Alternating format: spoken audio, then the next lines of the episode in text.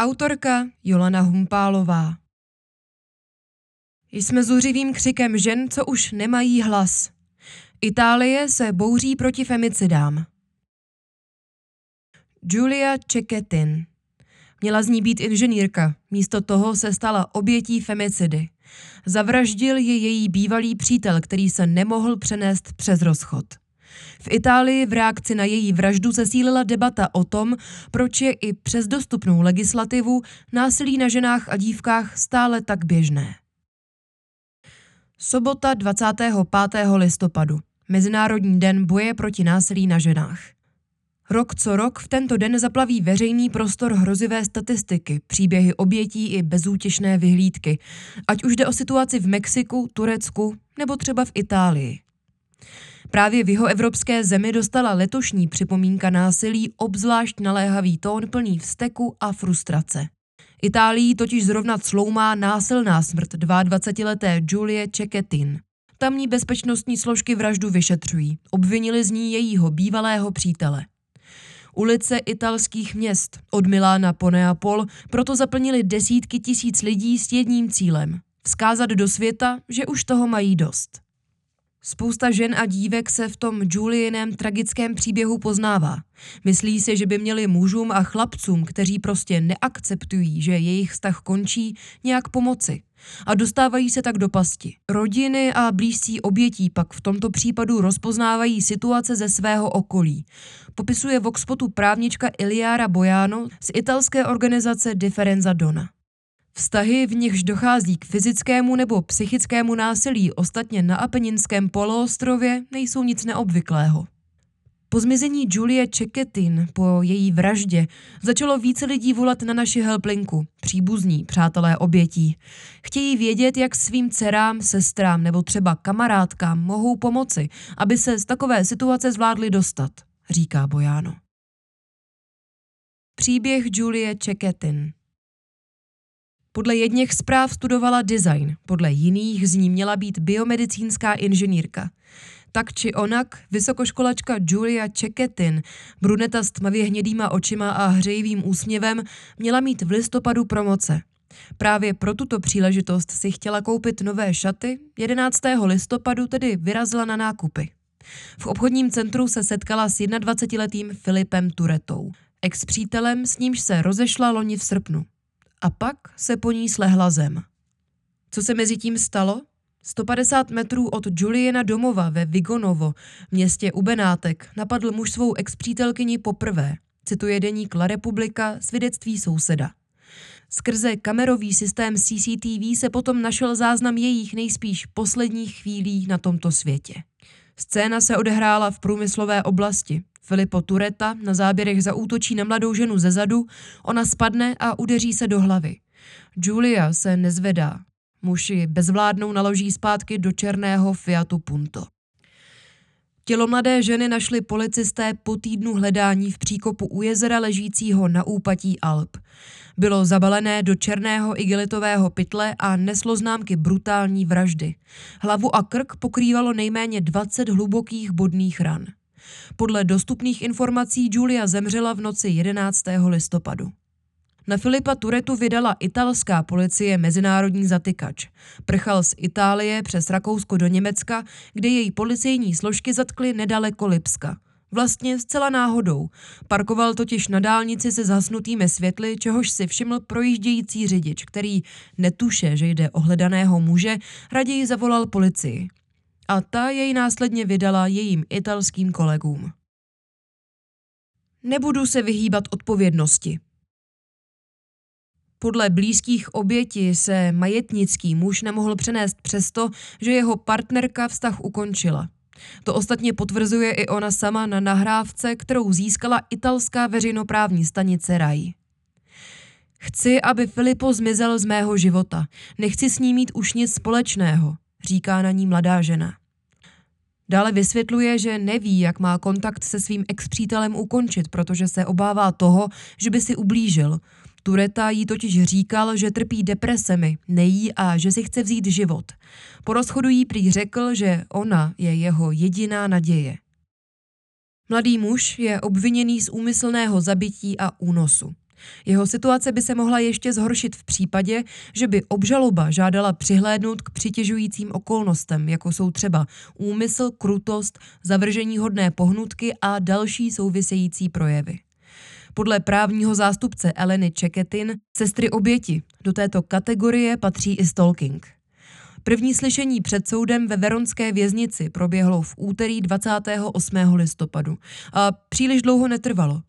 Tureta podle listu La Republika sice využil svého práva nevypovídat, mlčení ale nakonec sám prolomil.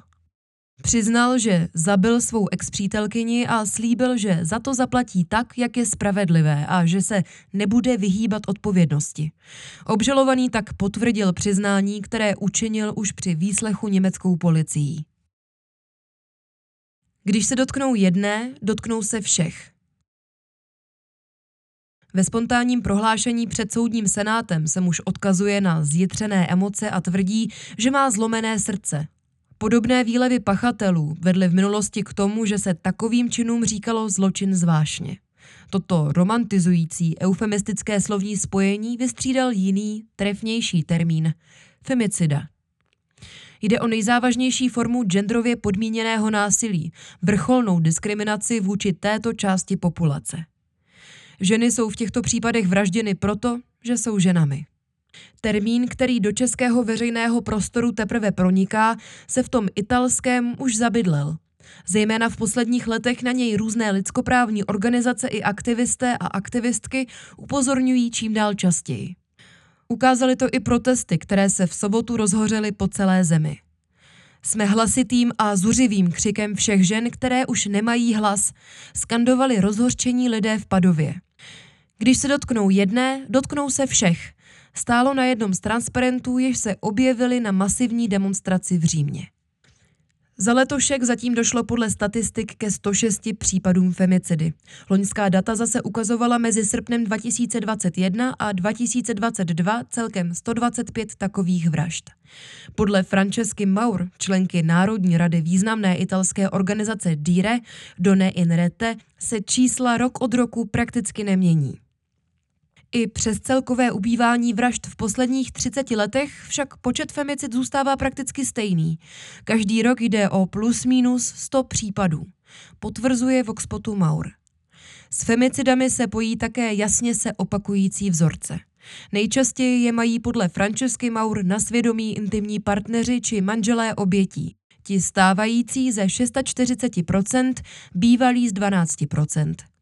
Pachateli jsou mnohdy i rodinní příslušníci, kteří tvoří skoro čtvrtinu z pomyslného koláče. Nejenže femicidy mají na svědomí osoby velmi blízké oběti, ze 77% k nim navíc dochází v domácím prostředí, na místech, která oběti považují za bezpečná. Poukazuje členka Národní rady DIRE s odkazem na data se sbíraná bloňskou organizací Casa delle Donne per non subire violenza. Řešení na papíře nestačí. Jméno zavražděné Julie Čeketin tento měsíc rezonovalo nejen v médiích nebo ve veřejné debatě, ale i v italském senátu. Tamní zákonodárci diskutovali o posílení legislativní ochrany žen. Tu pak ve středu 22. listopadu jednohlasně prosadili, stejně jako předtím poslanci dolní komory parlamentu přijetím nového zákona. Zavádí například udělování priority případům domácího násilí u soudu.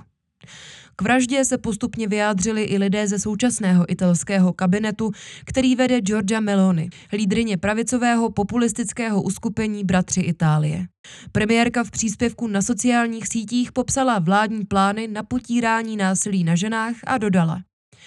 To vše bude k ničemu, pokud nebudeme schopni potvrdit onu velkou pravdu, kterou v této srdcervoucí chvíli připomněl otec mladé Julie Čeketin. Pravá láska nezabíjí, opravdová láska nikdy neubližuje, to dokáže jen zvrácené pojetí vztahu mezi mužem a ženou.